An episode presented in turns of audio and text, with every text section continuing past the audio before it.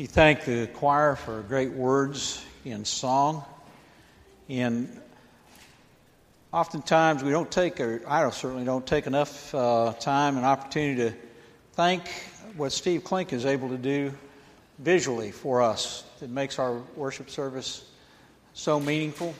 And, uh, and if you ever, yeah, go ahead.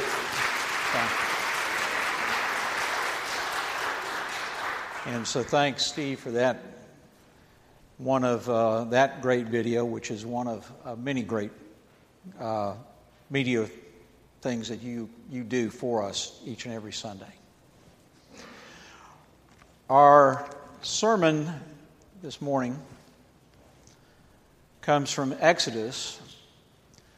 It's the 20th chapter, it's the 12th verse, it's one of the Ten Commandments. Honor your father and your mother so that your days may be long in the land that the Lord your God is giving you. It's God's word to us this morning. Someone once said, no matter how old a mother is, she still looks for signs of improvement in her middle aged children. And I saw uh, evidence of that firsthand when I was probably about 14 or 15 years old. In a, in a visit that my grandmother, my dad's mother, made from Garfield, New Jersey. She was with us, and on this particular Saturday morning, my dad had decided to make breakfast for everybody, and he was in the kitchen and my dad was a, was a pretty good cook. So it wasn't like we were uh, agonizing and dreading the moment. You know, we were looking forward to it. But he was in the kitchen, and I was sitting there with my grandmother. And I don't know what my dad did, but he did something wrong. Uh, something that my grandmother felt like uh, should have been done differently. And so she began to correct him. In fact, she began to reprimand him about what he had, uh, was doing and how he was preparing the breakfast. And as a 13 or 14 year old, having been reprimanded many times before by my mother, uh, but I was in shock.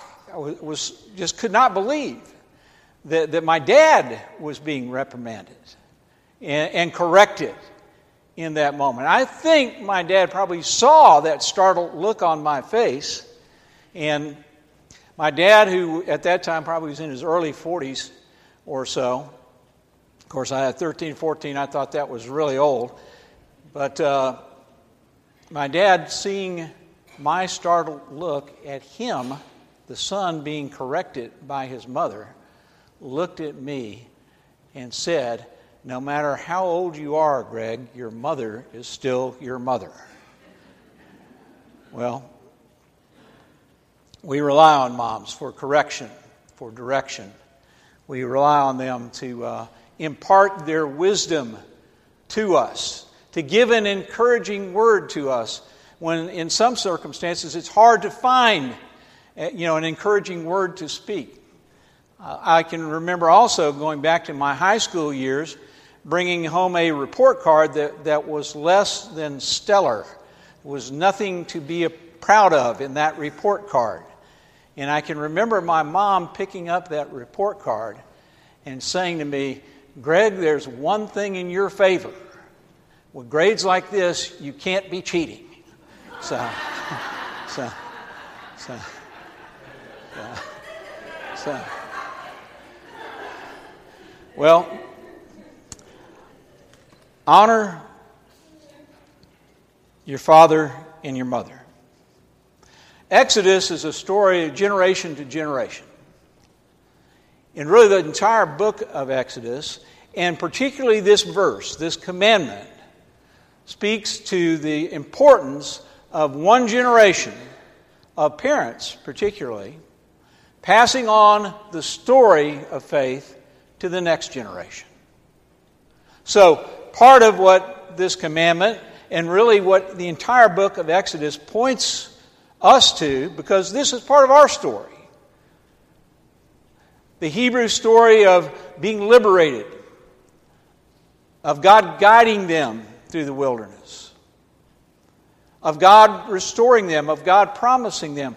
That story of faith is part of our story. And if that story of faith had not taken place, we wouldn't be here this morning. That story passed on from generation to generation. It was incumbent upon parents, grandparents, to pass the story along. But here's the thing about the commandment honor your father and mother. And in the Old Testament, in the way that word is used, it means give serious thought, give weight to what your parents are telling you. It doesn't mean that the child is to be subservient or obedient in all things, particularly if they're not things that are related to God, that are contrary to what God would have you to do. But it does mean that you give serious thought to the wisdom that your parents are trying to impart to you. Serious thought to what a mother is trying to say to you. You take that seriously. You don't dismiss it out of hand. You don't disrespect it by not paying attention. You listen. Listen to the wisdom that comes from a mother, from a parent. You give uh, importance to that, significance to that. And in the process, if you're a parent, Ephesians 6 1 reminds us that we have an obligation in the way that we impart that wisdom. And we are reminded that we're all children of God. And so the word that is given is a word that has to be, that should be, hopefully is, received. The word about the faith, about imparting the faith. But here's the thing it's not all up to you. You can do what God calls upon you to do tell the story. And it's not just telling it with words, it's living it. It's knowing that little eyes are watching you. It's being a good example. It's taking opportunity, if you don't have children of your own, to nurture and care about other children. It's about living that out. But remember, it's not all up to you. 1 Corinthians, the 13th chapter, Paul talks about love. One of the things, and the characteristics of love, are, these are characteristics that we see in God's love. And one of the characteristics, one of the most important things that Paul says in that chapter, love does not insist on its own way. You can't cram something down somebody's throat. So, when we share, hopefully, when we share the wisdom that we have, you know, when we impart that, we trust, we pray that God will use that word, will use that wisdom to speak to our children. But know that your child has a responsibility to honor, to hear, to listen, and to embrace. We can do what we can do. But ultimately, all of us, as children of God, must make decisions about how we're going to live this life about what is going to be important to us, about who we care about and how we care about people, about what we know and what we want to grow in knowing about the God who loves us through Jesus Christ. as children of God, God our Heavenly Parent, we have to make that choice. And if you have to make that decision as a child of God, know that your children also have to make choices.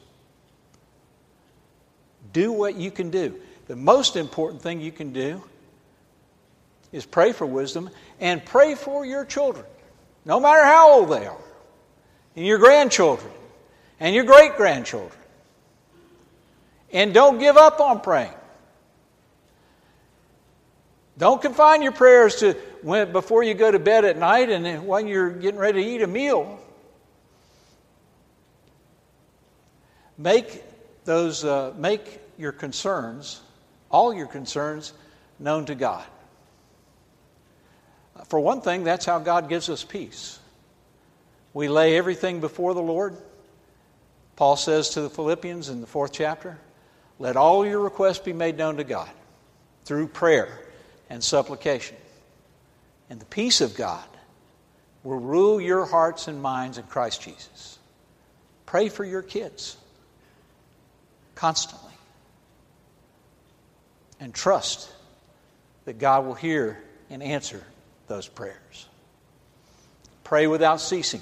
Don't give up. God can and will do great things. Well, I want to close with uh, words that echo the anthem that you heard the choir sing. I found these words a number of years ago, written uh, by an author unknown, but entitled When You Thought I Wasn't Looking. When you thought I wasn't looking, I saw you hang my first picture on the refrigerator, and I wanted to paint another one. When I thought, when you thought I wasn't looking, I saw you feed a stray cat. And I thought it was good to be kind to animals. When you thought I wasn't looking, I saw you make my favorite cake just for me. And I knew that little things are special. When you thought I wasn't looking, I heard you say a prayer. I saw you go to church. I saw you read your Bible, and I believe that there's a God that I could always talk to that was there for me. When you thought I wasn't looking, I felt you kiss me goodnight, and I felt loved. When you thought I wasn't looking, I saw tears come from your eyes. And I learned that sometimes things hurt, but it's all right to cry. When you thought I wasn't looking, I saw that you cared, and I wanted to be everything that I could be. When you thought I wasn't looking, I looked and wanted to say thanks for all the things I saw when you thought I wasn't looking.